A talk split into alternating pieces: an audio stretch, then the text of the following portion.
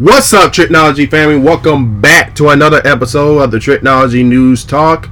And I hope y'all had a great and awesome 4th of July weekend this past weekend. So, um, so without further ado, let's get started with some of some news today. So, uh, let's hit uh, right at the top with some with some sports news. So, um, in case y'all didn't know, if y'all saw my uh, Instagram uh, stories, I attended the AEW Dynamite, aka Road Rager, that happened uh, at at the James L. Knight Center in Miami. And let me tell you something, that was a good experience. Uh, like it's like the good it's like the good old days from uh, it's like the good old days from WWE, but with um, AEW's uh, uh, flavor into it. Like it was a full house.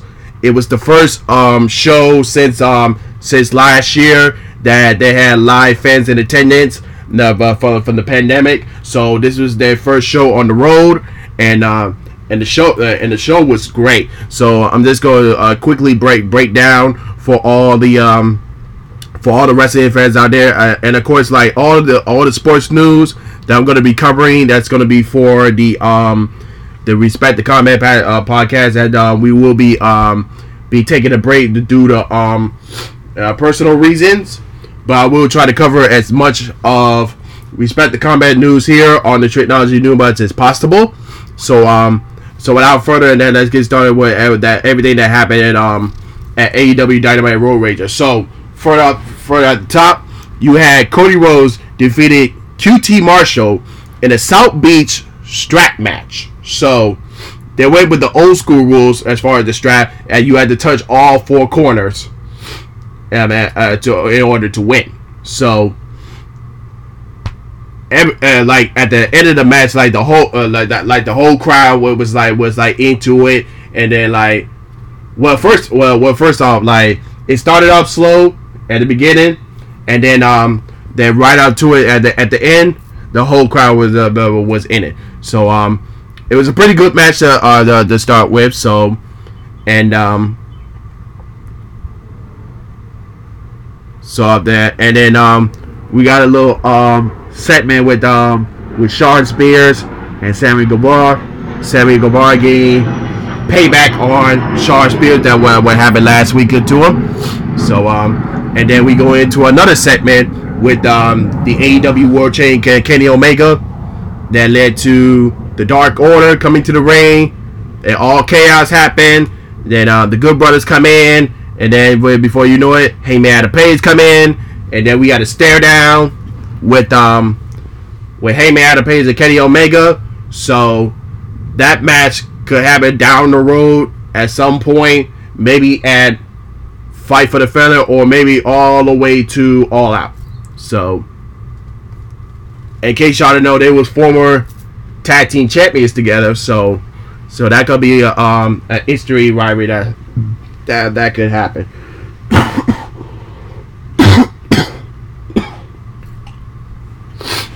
Excuse me. Uh, one second.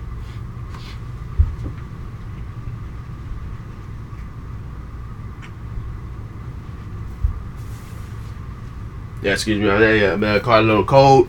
And then, but I'm back. So, um, so after that segment, then um, Jim Ross, good old Jim Ross, sit down with um, Ethan Page and Darby Allin. We were supposed to get a a first ever AEW coffin match with uh, Ethan Page and Darby Allin, but um, that got moved due to PR reasons uh, at the everything that happened with the um with the Surfside Miami condo uh, incident that happened. So I felt like that was a good move to uh, to uh, to postpone it uh, to, to, next week because you don't want to put that uh, match uh, with everything that's happening with the um.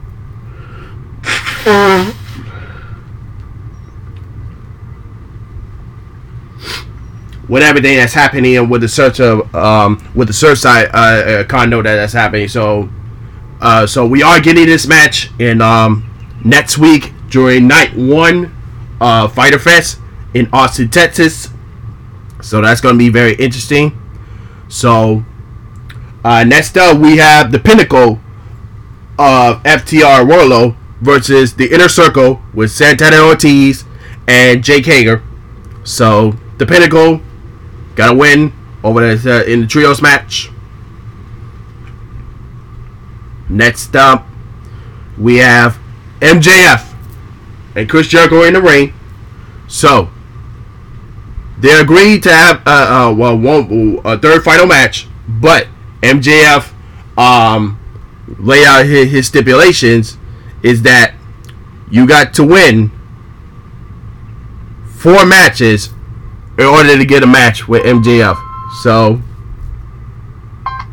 Chris Jericho agreed, and then by the end of it, he knocked him out with the Judas Effect. And then backstage, you had the AEW Women's World Champion Britt Baker talked about um, her upcoming match with um,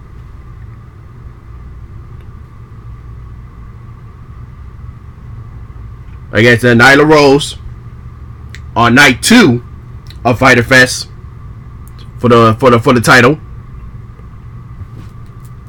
And then afterwards we had the the debut match of Andre Idolo versus Matt Sydal. Of course, we all know Andre is gonna win. That's no that's no surprise there. And then um after that we got a video promo with Matt Hardy and Christian Cage. Um, they're gonna have their match next week on Fyter Fest Night One. And then after that video promo, yeah, we saw Art Ennis in the ring, lights out. Before you know it, Aleister Black or Tommy End or, or Malachi Black, whatever you call him, he has arrived. Not only kick Arn Anderson, but also kick Cody Rhodes with Black Mass in the face. Wow. All I gotta say, wow. And um, and I'm gonna um give my opinion on that, and, uh, and also with um with the Zelina Vega situation um, in the moments after this. But um, next up you had the uh, the Blade and the Bunny against Chris Kris Statlander and Orange Cassidy. Orange Cassidy instead let pick up the win. And then uh, and then the main event that featured Eddie Kingston and Penta Ezio versus the Young Bucks in a street fight for the AEW World, World Tag Team Championships. The Young Bucks retain. There's no surprise there. So I'm just wondering who the hell's? Which team's going to take the titles from them? So, um, other than that, that was a great show. I think the biggest surprise of the show was Aleister Black, Tommy, and uh, Malachi Black showing up in AEW. So, and I know for sure he's going to do great things in AEW better than what he did in WWE. And speaking of that, as you all know, his wife, Zelina Vega, is back in WWE. And this begs the question uh, why did she go back? After what happened to her when she got fired in the first place, after a tweet about unionization and her not giving up her third world party bands such as Twitch and also creating an OnlyFans account. So, I don't know why. So, to me, her coming back to the WWE it just sets her up for another failure, another burial. That's just uh, that's just my opinion on that. So she just sets her up for failure. I'm sorry. She just she could have just went to AEW, be the mouthpiece again for Andrade. But um it is what it is. But um um, moving on. So, as of last Tuesday, the NBA Finals have started. And this is a very interesting NBA Finals. So, we have the Milwaukee Bucks, the Eastern Conference champions, versus the Phoenix Suns, the Western Conference champions. And this is very interesting. So, as for the Bucks, they're going for their first title since the 70s. I repeat, the 70s is when they won the last uh, NBA title. And then for the Suns, they're going for their very first title. They ain't never won a championship. So, again, this is very interesting. Because so, um, as you all know, I'm going for the um going for the Suns to win it all because I want uh, one of my boys, um, Chris Paul, as good neighbor State Farm is there, uh, you know, for the commercials, uh, to win the um, uh, the NBA Finals, and um, I'm probably going to predict it's going to be um, a four three as far as the series goes. But yeah, um, that, that that's my uh, pick to, uh, to to win the um, the whole NBA Finals. And um, and uh, moving on, as you know, this Saturday we have UFC.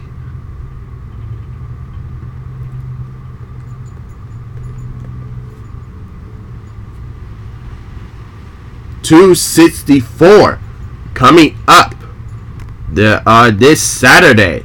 So, as from the card, as we're, we're, we're, as we're looking at here, so starting off with um the welterweight match with um Sean O'Malley versus uh, Chris uh. So um I'm going with Sean to win, to win this match. And then the women's welterweight match with um Irene Adondine versus uh Kosami. So this is gonna be um this is a very toss up match, but um I'm gonna have to say Yaga will gonna get the win on that one. And then um in a heavyweight class match we have Tai Tuivasa versus Greg Hardy. So um I think Tai gonna get that get that win on that one. And then the co-main event, a welterweight match with uh, Gilbert Burns versus Stephen Thompson. So um, Gilbert Burns gonna go get, get a win on that one. And then the main event, the light heavyweight match with Dustin Poirier versus Conor, Conor McGregor. So again, another toss up here, but um, even though I uh, I want to say Conor McGregor, but I think Dustin might might get get the win on that one. So that's my predictions for this Saturday's uh, UFC 264, and um, yep, that's my uh, the, the prediction for that. And then um, uh, moving on um, uh, uh, to to the next topic. So we got some more updates as it pertains to the uh, um the two the 2021 Olympics. So it says here that um, from Yahoo Sports that Japan declares a state of emergency. Olympics still on, but without fans in Tokyo. And this is what they said. The Japanese government on Thursday announced that it will be restricted uh, measurements to counter COVID-19 servers in the capital to make sure it takes effect next week. And last duration of the games will officially begin on July 23rd and end August 8th. Hours after the announcement, Olympics organizations walked back their previous decision to allow spectators to attend the event. Following an urgent late night meeting, they announced that there's no fans could at the competitions held in Tokyo and other reasons affected by the of emergency. Organizations have not yet made a final decision on whether they bar fans from the events held anywhere around the country. Some soccer and baseball software games, among other events, will be held in regions not covered by the emergency measures. In those regions, local government authorities will meet and declare special measurements in consult with the local governments based on the situation in each uh, uh, arena. So, I mean, it is what it is, but I don't know how it is in um as far as the COVID nineteen spread uh, um in Japan, but um I guess that they got to do what, what they got to do to keep everyone safe, uh, social distancing. I mean, we still in this pandemic situation, even though we are getting the vaccines uh, um, here in um, in America. I don't know how the other countries is. Uh, um, they're trying to get back on their feet, but um, again, it is what it is. But um, so uh, we're still excited to see um, the Olympics uh, coming up and um and, when it got postponed last year, and we're finally going to go, uh, be able to be able to get it. So that's a good, good, important thing, and also a good important thing to keep everyone safe uh, as far as it is. But um, yeah. So um, yeah. So um, I'm uh, moving on from uh, from that. Uh, that's all the um, the the sports news that that is happening, and um, I'm uh, moving on to the next topic. So, Peacock will become a pay one partner for all Universal movies the HBO deal expiring at the end year. So here's what it uh, says uh, during the deadline. As Universal pay TV partnership with HBO expire at the year's end, the studio's streaming service Peacock will officially take place starting into 2022. All Universal Films and Entertainment Group's theatrical releases starting next year will play on Peacock during each pick pay one partner TV window, which in the 21 days after the title theatrical release, each movie will come available on Peacock for a extended exclusive four month window, followed by a last four month in a traditional eight month pay one period. During the middle 10 months, the studio film product will be licensed to additional partners prior to the pandemic. Theatrical releases typically hit pay cables to channels some 22 days following their theatrical release. Under the new Peacock deal, there's a significant window crunch. I'm told that when all UFE movies will go through a typical POD and home entertainment sale through a theatrical window before arriving um, at Peacock. So, as you already know, one of the new movies, um, Boss Baby 2 Back in Business, um, was in theaters and also streaming on Peacock. So that begs the question. So um, um, we don't know how the success did with um with Boss Baby 2 um being playing in theaters and also streaming on Peacock. We don't know the um well, well what happened there, how much is it going to be. So um this is um uh, very interesting. So um as you already know, a lot of studio companies are trying to get the rights back from certain companies. As you know, HBO Max, uh, um, HBO is um, a Warner Media company, as um, so it is going to be very interesting to see how that's going to be how that's to unfold. But um, it is what it is. So it's going to be um.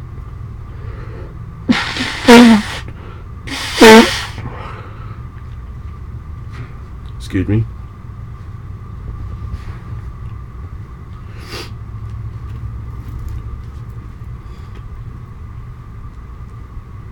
Yeah, so uh, so don't expect to see a lot of um Universal movies um uh, HBO Max for too long, as um they they are going to be transitioned to um uh, the transfer is uh, over to Peacock. So that's what I'm seeing as far as the um the article that, that they're saying. So that's how it's gonna be. But um, um, moving on. So this one is gonna be um, this was another sad news as you already know. Um, in the past couple days, uh, Richard Donner passed has passed away.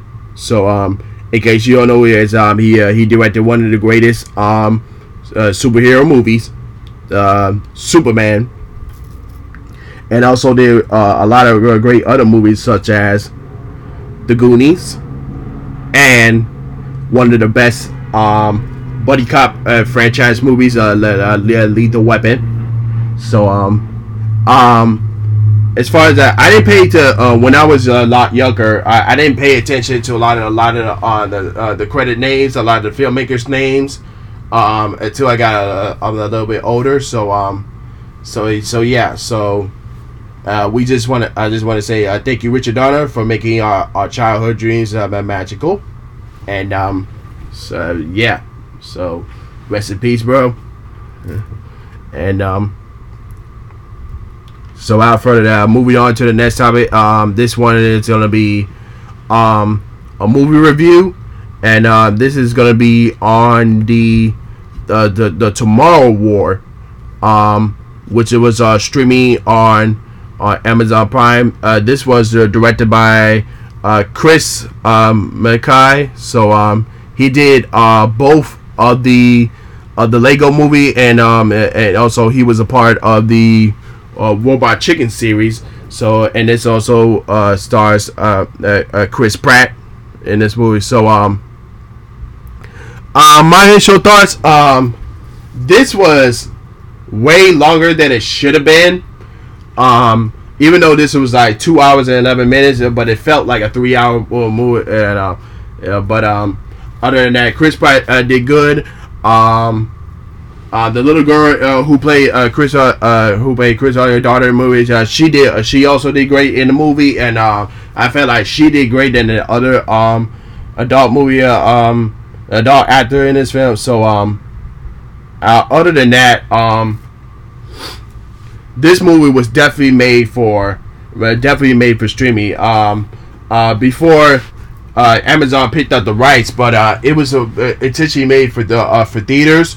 So I'm glad that uh, Amazon uh, pick up the um, pick up the rights uh, uh, to let it stream uh, uh, let it stream on Prime, and um, yeah. So um,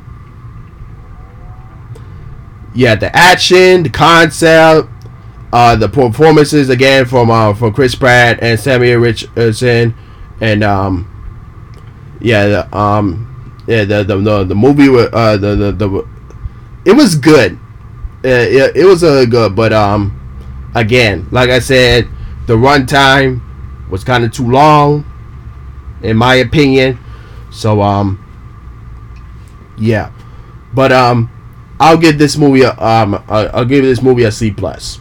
But um, yeah, and uh, that's all I have for you guys today. Uh, let me know in the comment section below. Uh, what are your thoughts? Uh, um, thoughts and opinions um, uh, that I discussed today. If you're watching on YouTube, and of course, uh, if you're listening on Anchor, Google Podcasts, and Spotify, go into the uh, in the link in the description below to the YouTube link and post your comments there as well. And other than that, this is Trico, and I'm signing off. Peace.